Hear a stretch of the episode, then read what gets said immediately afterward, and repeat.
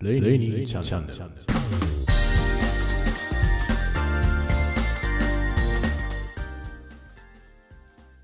こんばんは、鈴雨レインです。えー、今日はですね、また、また、録音環境を少し変えましたので、えー最近何やってるかっていうね、この話をしようかなと思います。音作りに関していろいろな試行錯誤 しております。沼にはまりつつある。まあ、はまりつつあるというかね、とっくの昔からハマっていたような気がしますけれども、えー同行してきました。ので、その辺の楽しいお話をしたいなと思います。えー今日はだいぶマニアックな機材の話になるかと思いますので、えー心して 心しての意味もよくわかりませんけどね。あの聞いていただければなと思っております。まあちょっとした近況なんかも話すかもしれません。何も考えておりません。大体ね機材の話をしようかなって思ってるぐらいです。というわけで今日も、えー穏やかな時間をお楽しみください。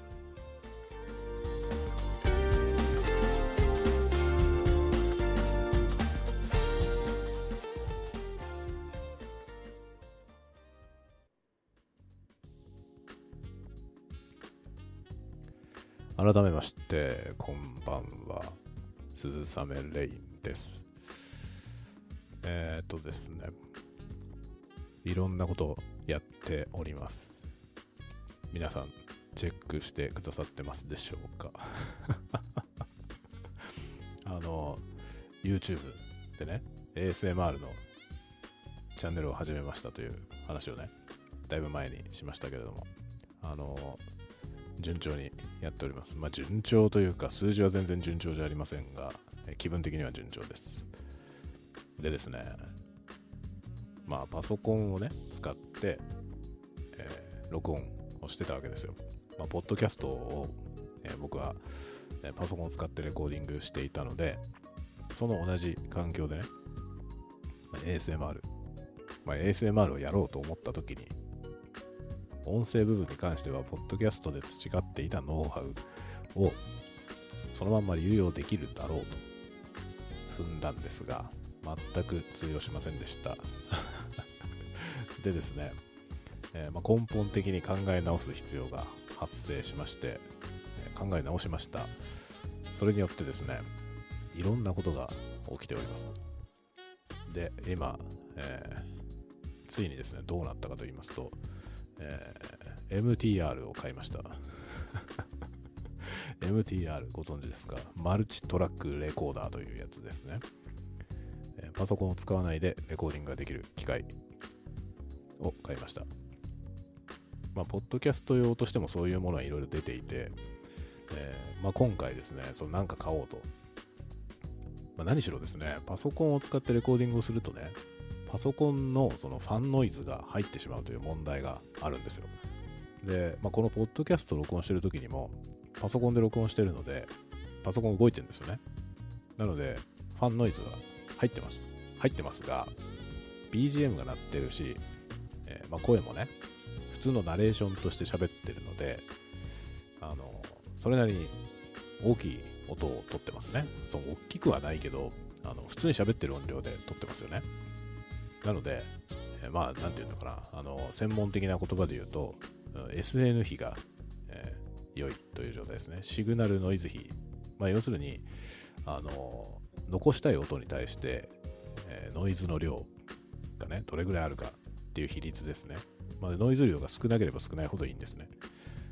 えーまあ、ということは、相対的にどういうことかというとですね、大きい音を録音しているときは、SN はあいい、良くなる傾向があります。ところがですね、小さい音を録音しようとすると、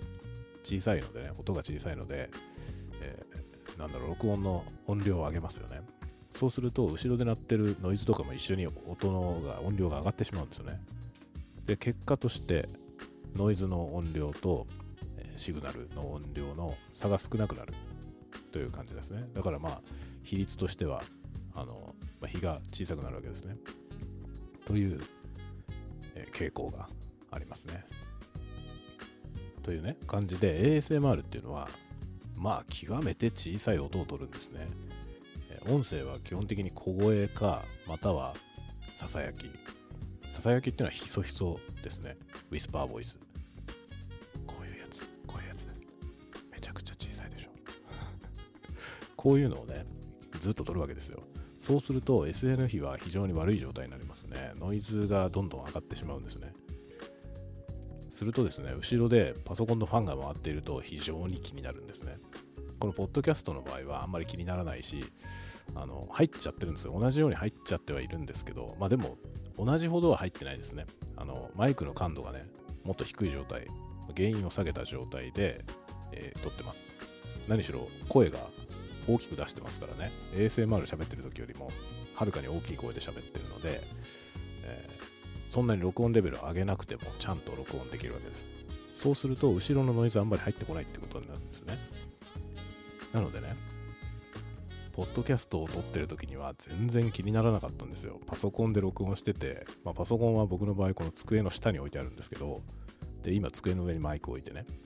収録してるんですけどね。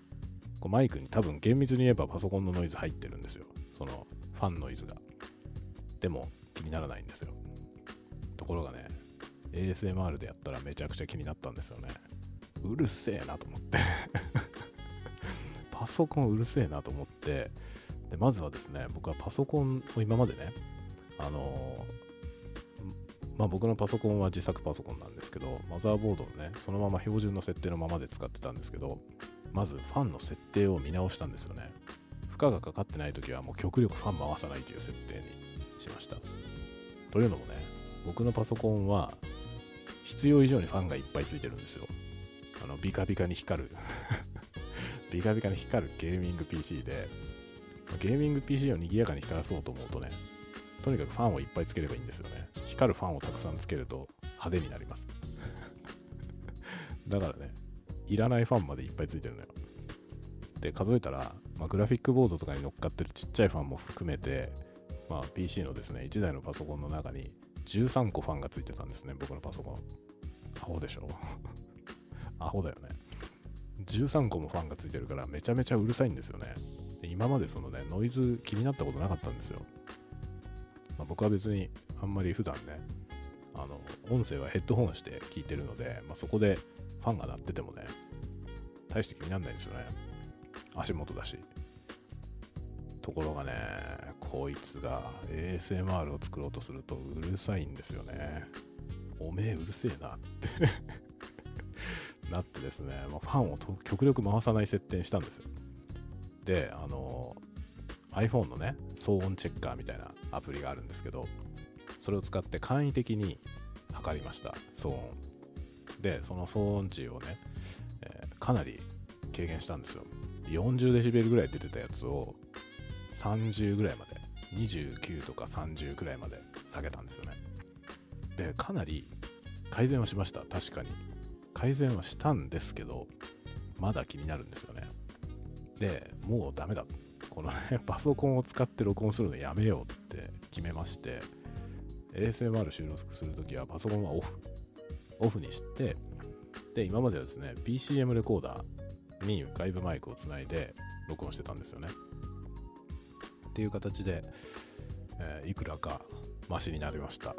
いくらかマシになったんですけど、今度はですね、PCM レコーダー自身の、あの、ノイズがね、気になるわけですよ。病気ですね。だんだんそういう感じになってきて、領域が。そういう領域に突入していってですね、これもっと改善したいと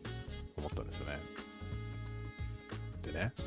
未知数だったんですけど、MTR にしたら改善するかなと思って、MTR を検討し始めました。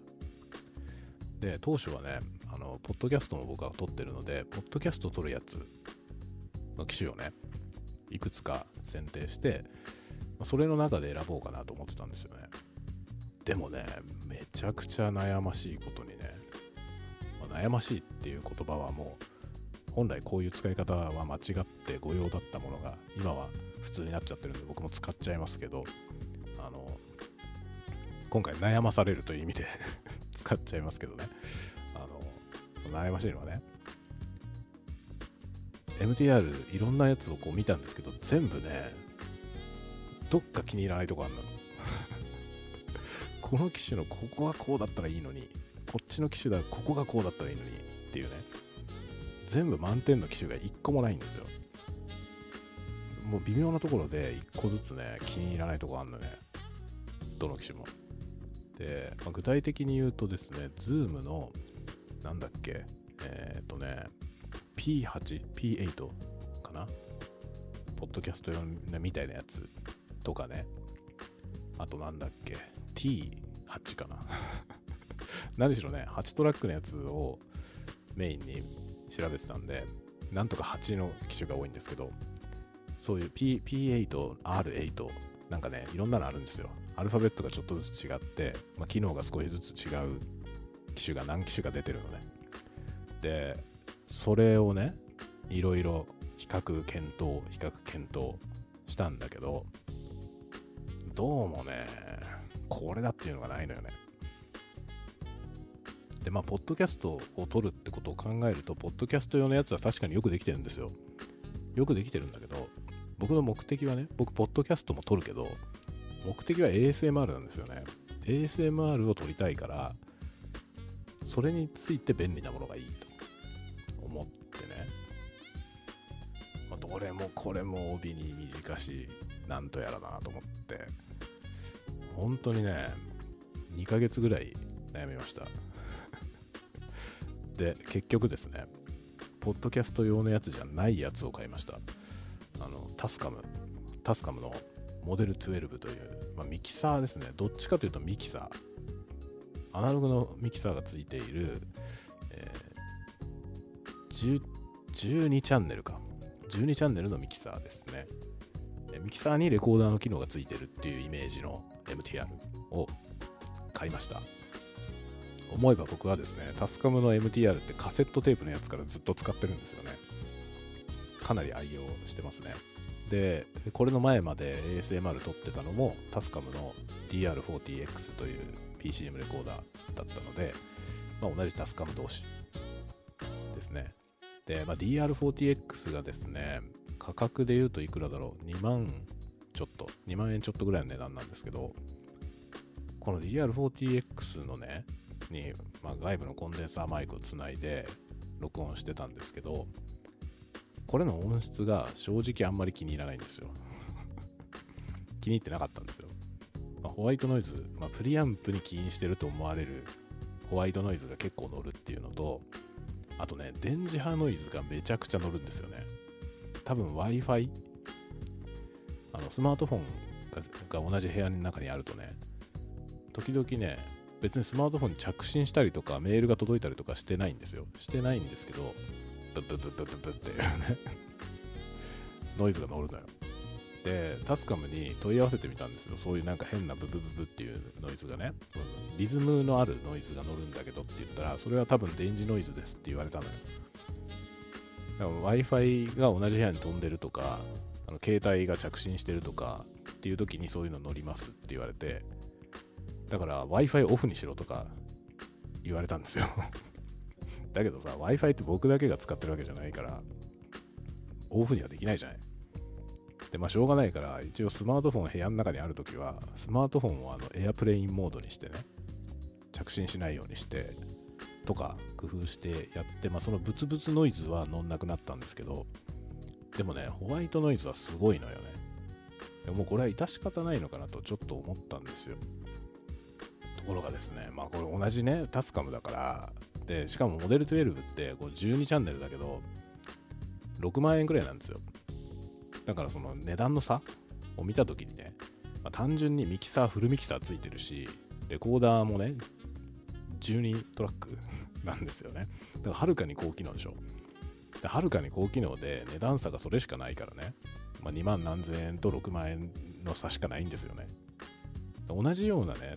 レコーダーの仕様が同じぐらいで価格差がこれぐらいあったら、多分音がいいだろうなって想像しますけど、機能が全然違うからね、それで価格差これだけなんで、むしろ音質ってそんなに良くなるのかなってちょっと思ってたんですよ。まあでもいいやと思って、きっと便利だろうと思ってね、思い切って買いました。そしたらね、めちゃくちゃいい。めちゃくちゃ良かったです。レコーダーの機能が全く全然違いますね。クオリティが。あの全然ノイズが少ないです。びっくりしました。なんだすごいじゃんっていう。しかも、Bluetooth とか、まあ、Wi-Fi も飛んでるし、まあ、試しにね、あの、携帯のね、その、あの、iPhone で、Wi-Fi 経由でネット見たりとか、なんかメール送信してみたりとかね、いろんなことやってみたんですよ。全くノイズ乗らないですね。がっちりシールドされてます。そりゃそうだよね。レコーディング機材ですからね。やるじゃんと思って、助かるすげえじゃんと思ってね。音質が桁違いに良くなりました。で、えー、今日はですね、そのね、タスカムのモデル12っていうそのミキサーは、なんと12チャンネルのまま、えー、なんぼだろう、これ。12イン10アウトなのかな？なんかそれぐらいのね、ものすごいマルチトラックのオーディオインターフェースとしても使えるんですよ。で、まあ DR のシリーズもね、PCM レコーダーも本体がレコーダーでマルチトラックで、で、オーディオインターフェースとしても使えるんですけど、オーディオインターフェースにしたときはマルチトラックじゃないんですよ。マルチトラックじゃなくて2チャンネルになっちゃうのね。2イン2アウトになるんですよ。まあそんなもんじゃない、普通。それは別に DR に関して何の不満もないんですけど、モデル12はなんとこのミキサーの機能、フル機能のまんまオーディオインターフェースになるんですよね。要するにここに挿した全チャンネルバラバラにあの DAW に DAW に録音できます。すっごくない？で、今はですね、そういう風にして撮ってます。あの、この BGM はですね、別のソフトウェアで今再生してるんですけど、その BGM を今まで使っていた Focusrite のあのオーディオインターフェースから出してそれを Model 12に入れたやつを、えー、インターフェースとして Cubase に挿して録音してます。パラで。だから今 BGM とこのボーカル喋、えー、ってる声は、えー、別々に撮ってて、まあ、これは今まで Focusrite の、えー、8 in 6アウトのねオーディオインターフェースでも同じことができてたんですけどまあ、しょぼいオーディオインターフェースを使って BGM を出して っていうね、 Focusrite に入れてっていうやり方で撮ってたんですが、今、 Focusrite のやつを BGM 用にして、 Model 12に入れて、えー、 Cubase に返して録音してます。なので、まあ、前回よりも多分音が全体的に良くなっているんじゃないかなと思います。さらにすごいのはですね、このモデル12は今オーディオインターフェースとして使ってるんですけどこの状態で本体のレコーダー機能も使えるんですよねつまりパソコンに送って今 Cubase で録音していますけどもこれを同時に本体の MTR にも録音することができるらしいですどうやらその機能は今使ってませんけどそういうことができるみたいすごくない？すごいよねしかもですね、このミキサー部分をね、その、えー、DAW コントロールという機能がついていて、このミキサーを使って Cubase を操作することもできるんですね。フェーダーとかをね、このミキサーのフェーダーを動かすと、 Cubase 側のフェーダーが連動して動くっていうことができるの。すごくない？めちゃくちゃ高機能でしょ。これ6万円は安すぎる。びっくりしました。こんなすげえのって正直驚いてます。で、あの、いろんな似たような別の機種もね、タスカムの他の機種も見たし、あの、まあ、タスカムの他の機種はね、基本的に、えー、古い機種で、あの、この Model 12が一番新しかったんで、まあ、いろんなとこが良くなってて、まあ、比較すればするほどこれしかないと思われたんですけど、対抗馬として Zoom のいろんな機種があって、 Zoom の方はですね、いろいろ比較しました、結構。 Zoom の方で出てるやつの方が便利な機能とかも部分的にあるんですよ。で部分的にあっていろいろ天秤にかけてね、どっちがいい悪いじゃなくて、僕にとってどっちが使いやすいかっていう基準で選びました。なので、まあ、僕はこっちを選んだけど、あの誰にでもおすすめするかっていうとねしません。どんな用途に使うのかあのよく考えた上でねあの検討されるのがいいと思います、まあ、僕のね一番の決め決めて決定打になったのはミキサーがアナログだってことですね。あの Zoom で出てるやつはミキサーの部分がデジタルなんですよ。デジタルミキサーなんですね。デジタルの方がいいんじゃねえのって思うでしょ。デジタルの方が、まあ、ノイズが少ないとかメリットはいっぱいあります。ありますがデジタルミキサーって要するにそのミキサー上にね現在の状態がこうパッと一覧できないんですよね。つまみの数とかが明らかに少なくてで、まあ、デジタルだからこうモードを切り替えて裏に入っていけるようになってるんですね。なので例えばイコライザーとかは1個だけ1セット分だけがハードウェアとしてついていてで、まあ、画面の中でこうチャンネルを切り替えてね、まあ、1チャンネルのイコライザーをこうする。で、えー、まあ、それを記憶させる。で2チャンネル。2チャンネルはこうする。記憶させる。ってやるんですよね。なのでまあ同じことできるんですよ。アナログのミキサーとデジタルミキサーは、まあ、基本的に似たようなことができますけどでもね操作性が全く違うんですよね。アナログの方がずっと直感的に操作できるんですよね。ミキサーはもう絶対アナログがいいんじゃないって思うんですよね僕は。もちろんアナログミキサーでアナログ回路にすればするほどね。あのシンプルに、まあ、回路のその電気が流れる長さが長くなればなるほど音質が劣化するとか、まあ、そういう物理的なねいろんな制約を受けることになりますけど、まあ、それを差し引いてもねアナログの方がいいと思うね。これはすごい主観の話だから何言ってんのって思う人もいると思います。デジタルの方が絶対いいよっていう人は絶対いるけどね。僕にとってはねミキサーはアナログの方が分かりやすいですね。分かりやすいし、うん、なんだろう使いやすい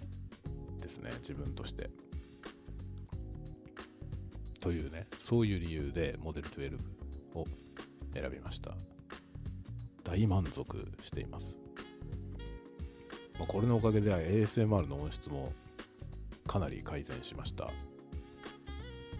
なんというかねあのこのモデル12は全てのチャンネルに独立したプリアンプがついてると。なんか歌われてるんですよね。でそのプリアンプが、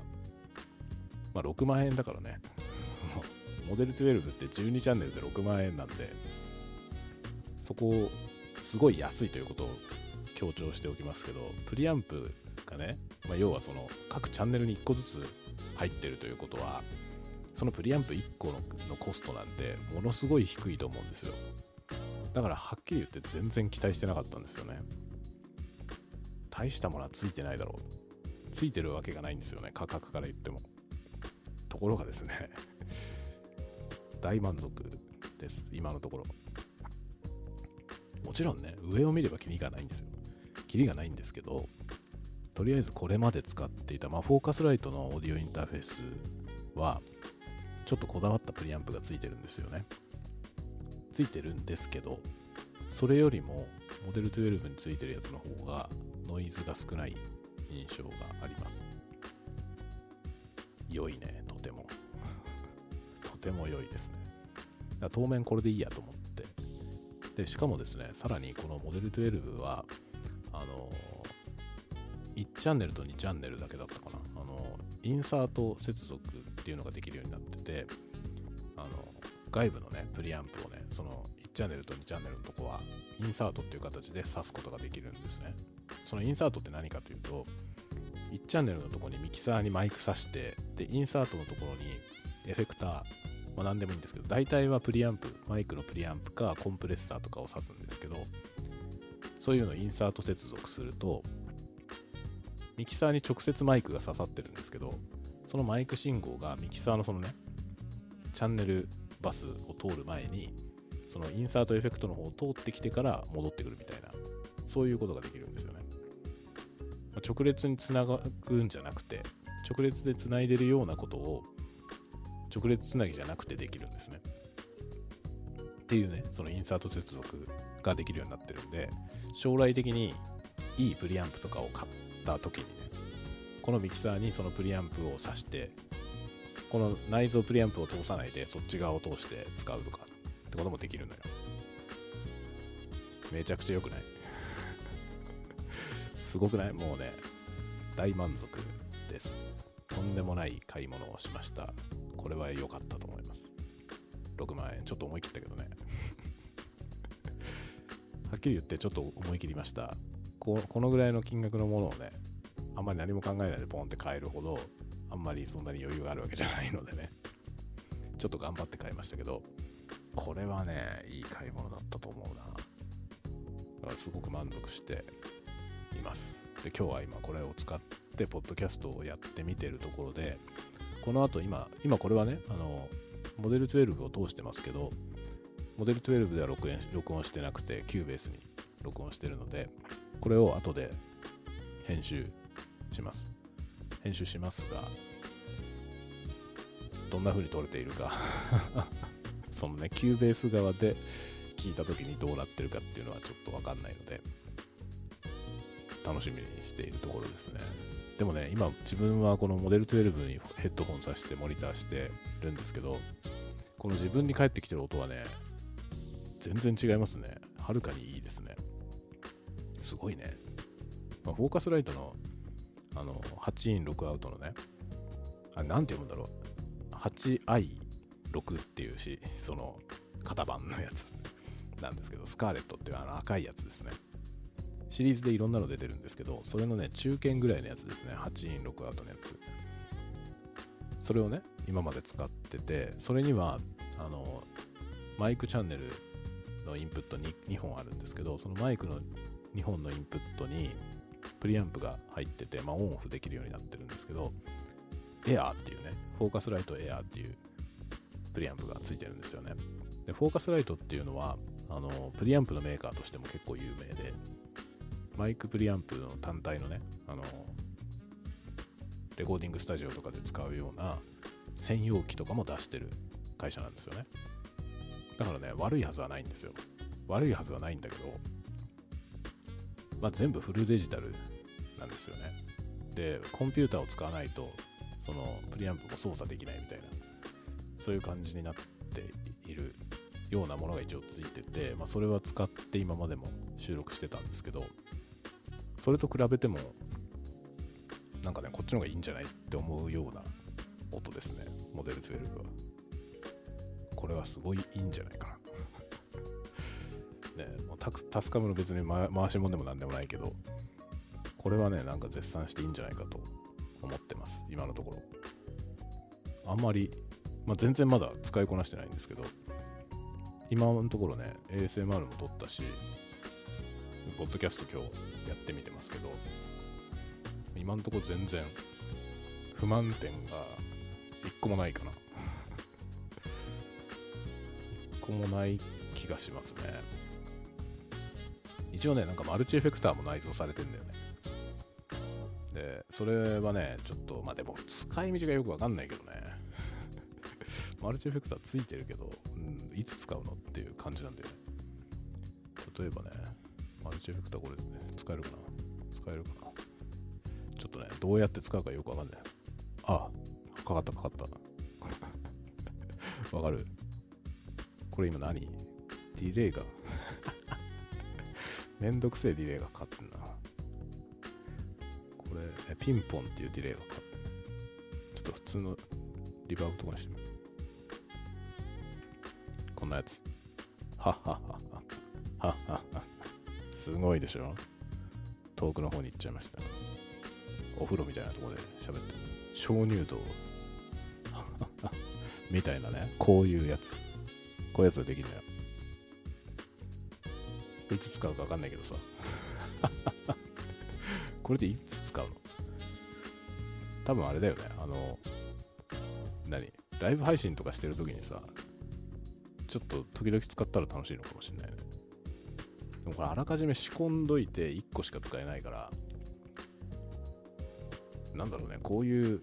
リアルタイムでエフェクトかけてなんか遊ぶみたいなのだったら、多分外にマルチエフェクターみたいなの持ってた方が楽しいよね。これちょっと使いにくい。1個しか使えないからね。でもね、一応ね、なんかディレイとホールがくっついてるやつとか、コーラスとホールがくっついてるやつとか、リバーブ、まあ要はホールってリバーブですけど、リバーブとそのその他のものがくっついてるやつはあるね。だからそれをちゃんと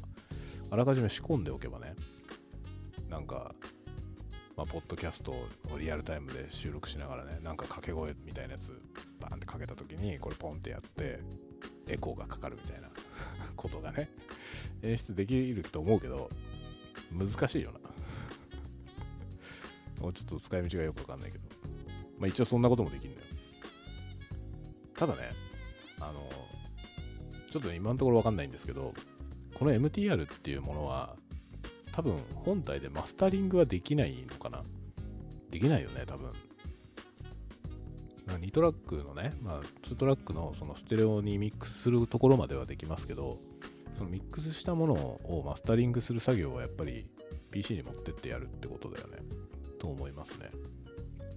なので、まあ、これがあれば DAW がいらねえっていう話にはならない。あまあでも DAW がいらなくなるかもね。あの、マスタリングだけのソフトウェアで良くなるかもしれませんね。これがあれば。録音に関しては、まあ、シンプルな録音であれば、これでほぼほぼ問題ないと思いますね。これね、何がいいってね、これで録音することによって、ノイズリダクションが必要なくなったんですよね。これは大きいよね。あの、ASMR ってね、ノイズリダクション、天敵なんですよね。ということが分かってきたのよ。あの、ノイズリダクションかけるとね、あからさまに音が悪くなるんですよね。で、最近ね、自分がね、まあ、僕の ASMR のチャンネルの最初の方の動画は全部ノイズリダクションかかってます。今聞くとね、なしですね。この音はねえだろって自分で思います。結構丁寧にかけてる方ですけどね。頑張って。だけど、絶対かけない方がいい。あの、ノイズあってもかけない方がいいですね。ノイズリダクションをかけて変な音になるよりは、ノイズあるままの方がいいと思う。それが、あの、ASMR であればね、ASMR 動画を作るんであれば、その方がいいと思うな。で、最近本当にそう思うんですよ。で、それがね、あの、他の人のやつ聞いてても、あのノイズリダクションかかってるやつの違和感がね、ものすごく最近気になるようになっちゃいました。あの、自分が聞く専門だった時にはあんまり気にならなかったんですよね。ノイズリダクションかかってる音のやつも結構あるんですけど、あんまり気にならなかったんですよ。で多分ね、皆さんね、あのいや、中にはこだわってる人もいるよ。いるけど、あのノイズを消すってことだけに意識がいってる人は、結構あのね、ワンノブタイプのやつを使ってるんじゃないかと思うんですよね。あのノイズリダクションのそのかかるかかる度合いだけがこう一発で指定できるすごい簡単なノイズリダクションのやつあるんですけど、そういうのでかけたときにね、ノイズを、なんていうのかな、気にならないレベルまでノイズリダクションかけると、メインの音声まで変な風になるんですよね。でそういう音のままになっちゃってるやつが結構出回っていて、YouTube 見てるとね。やっぱりね、そこは音質の差として気になりますね。まあ、各いう僕のチャンネルの最初の方の動画そうなってるから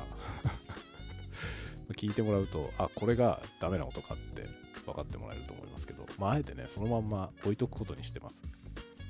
あの、同じような内容を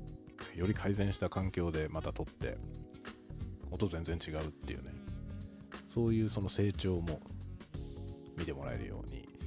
あの、過去のやつダメ、ダメだなと自分で思っても、あの作り変えて差し替えたりとかはしません。まあ差し替えるってことが YouTube はできないから、前のやつは気に入らなければ削除してね、新しいのあげるってことになりますけど、まあ、基本僕は過去のダメなやつも削除しないことにしました。ので、あの、基本的にはですね、ダメなまま残しておきますので、最初の方の動画ね、ノイズリダクションをかけると ASMR どのようにダメになるのか、えー、ぜひ聞いてもらうと面白いと思いますね。最初の方のやつはパソコンで撮ってるし、パソコンのそのファンノイズみたいなものが入っててる音をさらにリダクションをかけてるので最悪です。正直最悪で。で、まあ、それが最悪だってことは多分ね1回目も撮った瞬間からね、まあ、リリダクションかけてノイズを消すとダメだっていうことは分かっていてかといって消さないとうるさすぎてノイズがダメでどっちのダメじゃんっていう状態で、まあ、そこから悶々としてですね PC を排除するという方向に行ったわけよ、まあ、そういう経緯もあったので、まあ、ノイズとノイズリダクションの部分のそのバランスみたいなことをねずっと考え考えやってきてますね。でノイズが多めのやつはノイズリダクションかけてないやつもあります。あの今回ホワイトノイズ多めですとかって概要欄に書いてるやつがあるんですけどそれはノイズリダクションかけませんでした。うるさいまま出してる。ノイズは乗ってるけどそのまま出してるってやつですね。ただ PC は使ってないので PC 使ってた時ほどのノイズはないですね。でも DR40X で撮っててその DR40 が持ってるノイズは乗ってるという状態です。で直近のあのスクラッチスクラッチっていう動画スクラッチングばっかりをやってる動画を出したんですけどそのその動画で初めて Model 12で撮りました。もちろんあのリダクションかけてません。 Model 12で録音したものを、えー、 Cubase に持ってってマルチトラックバラバラのままで持っていってCubase 側でミックスしてます多少コンプレッサーかけたぐらいですねこのコンプレッサーかけたのとあとあれですね最後のマスタリングでレベルの調整だけ、まあ、リミッターでレベル調整しただけぐらいです。シンプル、シンプル。あとあれか、EQ、EQ でローカットかけてますね。ローカットもね、ローカット、そうだ、ローカットも、あの EQ でローカットかけてたんですけど、そう、あの、スクラッチの動画、最近のね、一番最新のスクラッチの動画は、ローカットフィルターをかけてません。そうかけなかったんだこれねかけないのがコツだと気づきました ASMR の場合 ASMR であのタッピングサウンドとかのね動画でねえらい心地いいやつあるんですけどタッピング動画の。僕がタッピングしてもそうならないんですよ。でどう何がおかしいんだろうと思ってね何がいけないんだろうと思っていろんな人のやつ聞いてて気づいたのは低域が出てるってことなんですよね。そっか低域を出さなきゃダメなんだと。ってでローカットまあ要するにハイパスフィルターですね。ハイパスフィルターをかけるのやめました。これはね結構大きい発見だった。あのポッドキャストを録ったりとかあのなんだろう歌録ったりとかする場合ねハイパスフィルターって大体かけるんですよね。あのマイクは。マイクに対しては結構かけることが多いです。なんでかというとそのいろんなノイズファンノイズみたいなものって要するに低周波のところに多いんですよねで取りたい成分はそんな低いところにはないことが多いのであらかじめ切ってしまうということを割とやるんですねなのでマイク自体にそのローカットまあ、ローカットとハイパスっていうのはイコールですね。ハイパスっていうのは高周波数を通すって意味ですね。ローカットはローを通さないって意味で、これはまあイコールです。で、そのローカットスイッチっていうのがマイク自体についてるやつもあるんですよ。で、僕が使ってるマイク、ASMR に使ってるマイクにはそれがついてます。今喋ってるこのマイクにはついてません。で、まあ、このローカットに関しては、まあ、DAW でも一発でかけられますし、モデル12にもそのインプットのチャンネルのところについてます。で、そこでかければ、かかった音が録音されるし、PC に送られることになるんですね。でも、かけないで撮ることにしました。かけないで撮って、必要なら最終的な調整の時にね、DAW 側でかけるようにしました。だからマイクのね、ハイパスとかもオンにしたりオフにしたりいろいろ試したんですよ。試したけどね、全部オフで撮ることにしました。ASMR はね、ダメですね。ハイパスかけちゃダメです。一番いいとこなくなるっていう。だから本当にね前にも話しましたけど ASMR って今まで僕がやってきたその音に関する部分の常識が何にも通用しないんですよ。ない方がいいとされていた領域に美味しいとこがいっぱいあるの。だからねボーカルのいい音を作るためのノウハウみたいなのを学んだらねダメですね ASMR は。それその通りやると美味しいとこどんどんなくなっていくんで。そうじゃない方法で撮った方がいい。なるべく高感度で、えー、そのまま撮るという。とにかくいじらない。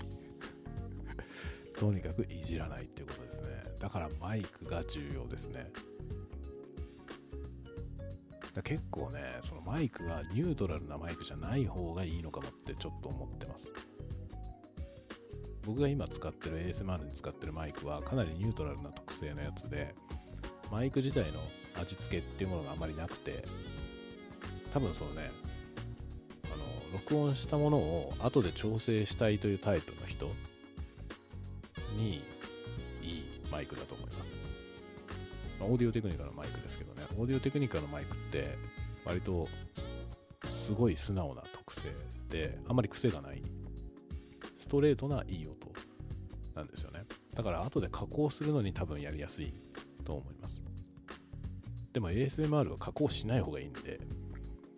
ASMR で使うんだったらテクニカのマイクはちょっと向いてないかもなと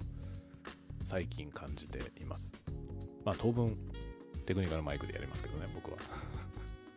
買えないからね。他のマイクは買えないんで今テクニカのこの AT2035 の2本でやってますけどまあ当分これでいきますが多分ね向いてないと思う。もっと癖のあるやつがいいと思う。なんだろうな高音域特に高音域に癖があるやつがいいんじゃないかな。と思ってますね。でもタッピングとかやるんだとその低域が変に膨らむやつも美味しいんだよね。で結構あのブルーマイクロフォンのイエティっていうね USB で使えるマイクがあるんですけどそれを使ってる人がすごい多いんですよね ASMR であのマイクはね確かに ASMR に向いてますね。であれ結構ねそのゲーム配信とかの人もあれ使ってる人多いんだけどどうなんだろうねあれゲーム配信だとあのマイクはノイジーかもしれないなと思うんですよね。あのノイジーってノイズが乗りやすいってことじゃなくて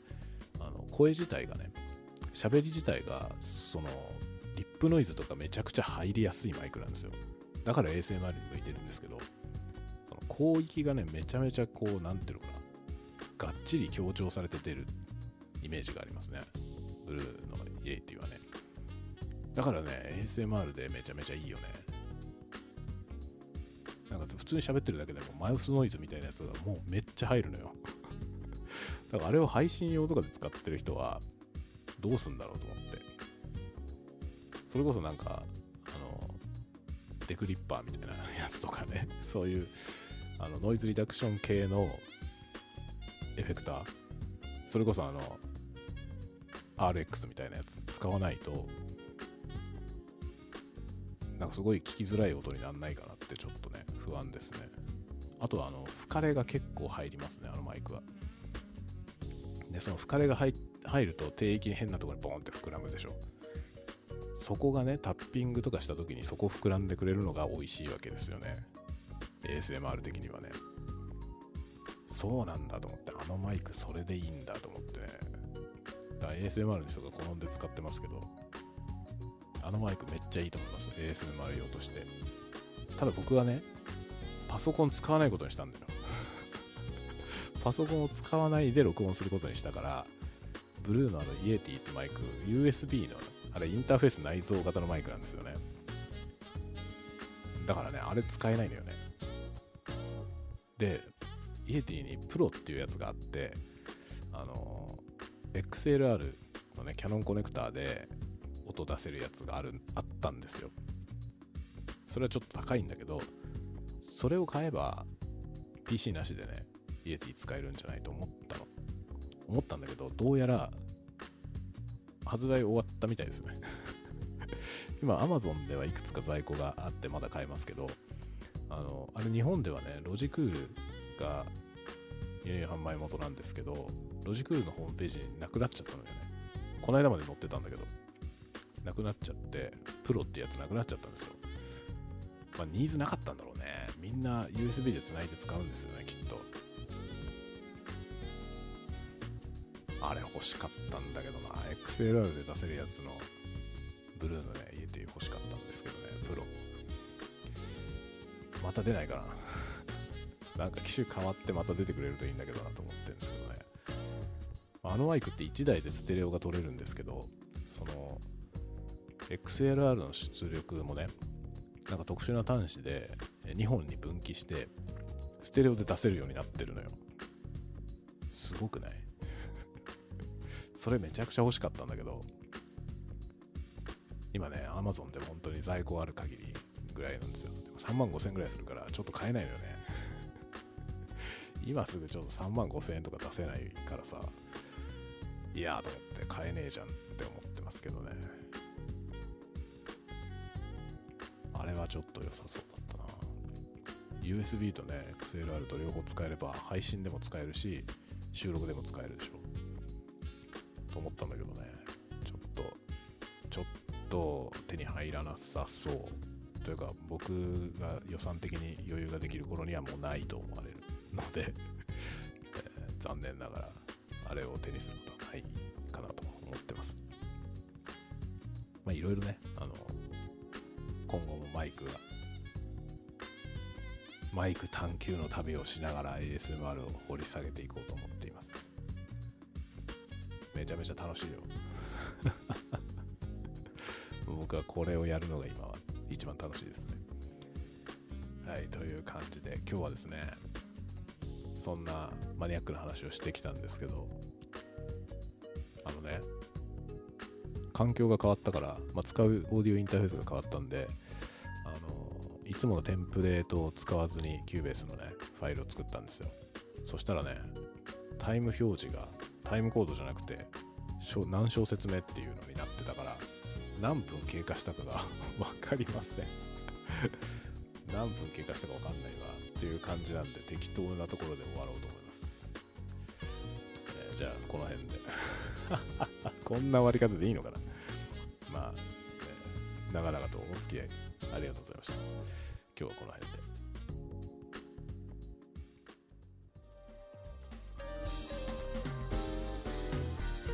はい、改めまして、いかがでしたでしょうか？お疲れ様でした、皆さん。わけのわからない話にお付き合いいただきまして。どうですか、こういうの。マニアックでしょ？マニアックすぎて、多分、多くの方は知らねえよ、そんなことって 思ったかもしれませんが、ね、知らねえよ、そんなことって突っ込みながら聞いてもらえると嬉しいなとまあね、こういう話はね、今後も時々やっていこうと思います。しょっちゅうこれだと、あのこういうのに興味がない人は誰も聞かなくなってしまうと思うので、ね、あのそんなそんなにマニアックにはやらない方向で、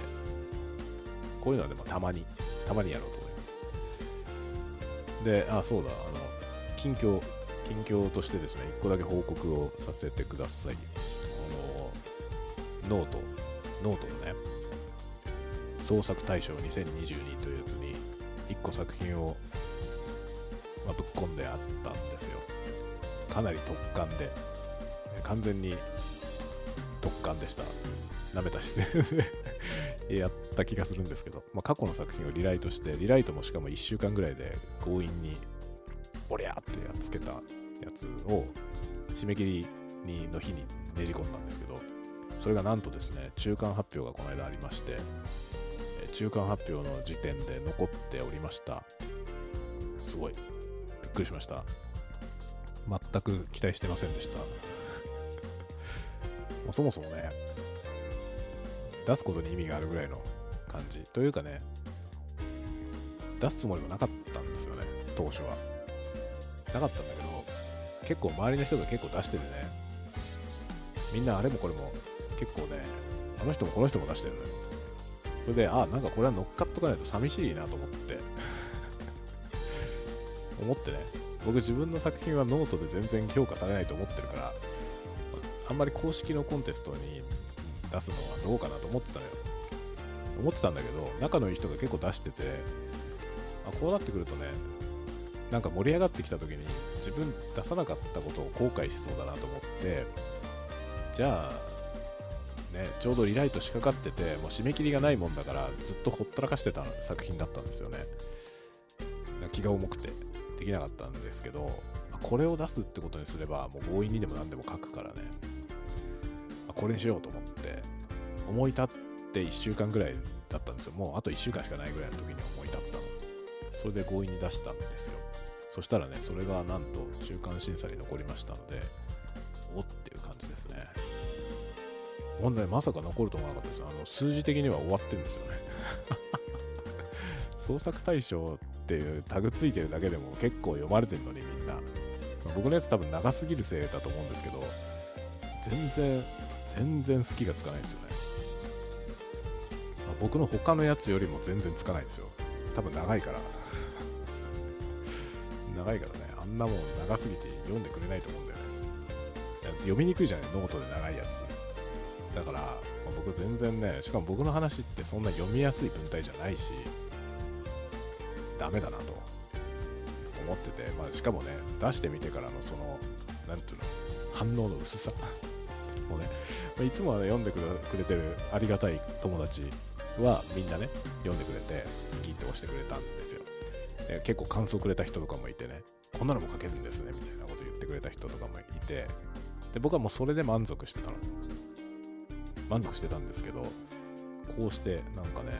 中間審査に残ったって言われたらちょっとびっくりしてええー、と思って本当にって思いながら。まあでもあんまり期待しないでこうって思ってます。これでねなんか有頂天になるとまたね次で起こった時にへこむから。のでね、うん、まあでも読んでくれたことに本当に感謝感謝してます。あの審査のね審査をしてる方が読んでくれたってことだからね。ってことじゃない？だって残ったってことはね。読んでくれるんだって正直びっくりしました。全部なんて読めないと思ったんだよね。あのなんだろう。結構ね僕文芸誌の公募とかさ出してるんですよ。ちょこちょこ出してるんですけどその文芸誌の公募とかのやつって人気のある賞でも4500とかなんですよ応募数4000台ぐらいなんですよ。4000部ぐらいの中からで一時通るのが505060ぐらいみたいなね。そのぐらいの規模感なんですよ。それが今回ね応募作品が1万6000とか言ってるんですよ。4倍ぐらいあるの。それで文芸誌は1時の発表までに結構何ヶ月もその応募締め切りから半年ぐらいしてようやく1時の発表があるのねでも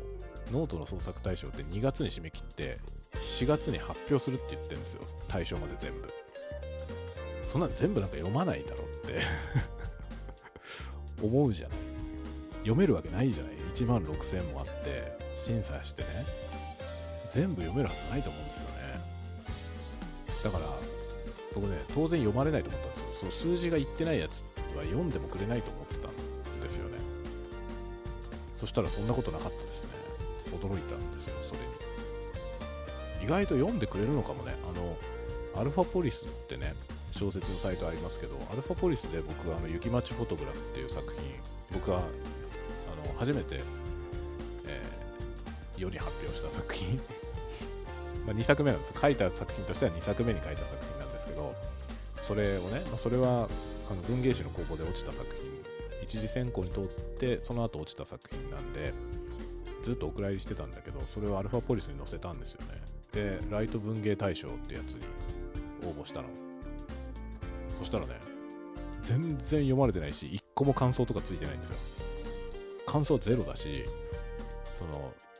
いわゆるなんていうのあの高評価みたいなやつ？とかもねほぼゼロだったんじゃないかな。なんかほとんど反応をもらえてない状態で賞をいただいたんですよ。奨励賞ってやつねをいただいて。まあ、奨励賞っていうのは最終選考に残ったよっていう賞なんですよね。最終選考に残ってあの賞から漏れた作品にくれる賞なんです。残念賞みたいな賞なんですけどそれもらったんですよ。だからあ全然読まれてない数字のやつね。数字が何にも出てない作品でもちゃんと審査の人読んでくれるんだって。アルファポリスでもちょっと驚いたんで、まあ、意外と読んでくれるのかな。僕数字が出てない作品って読まれてないと思ってたんで。ノートでもね。なんかノートのコンテストなんで今までもいろいろ出してるけどね。まあ今までのやつもだから読まれた上で落ちてるってことだよね。逆に言うとそういうことだよね。読まれてないわけじゃないっていうこと。まあ、僕の作品なんてほんとね、好きなんて10とか、多くても20ぐらいしかつかないからさ。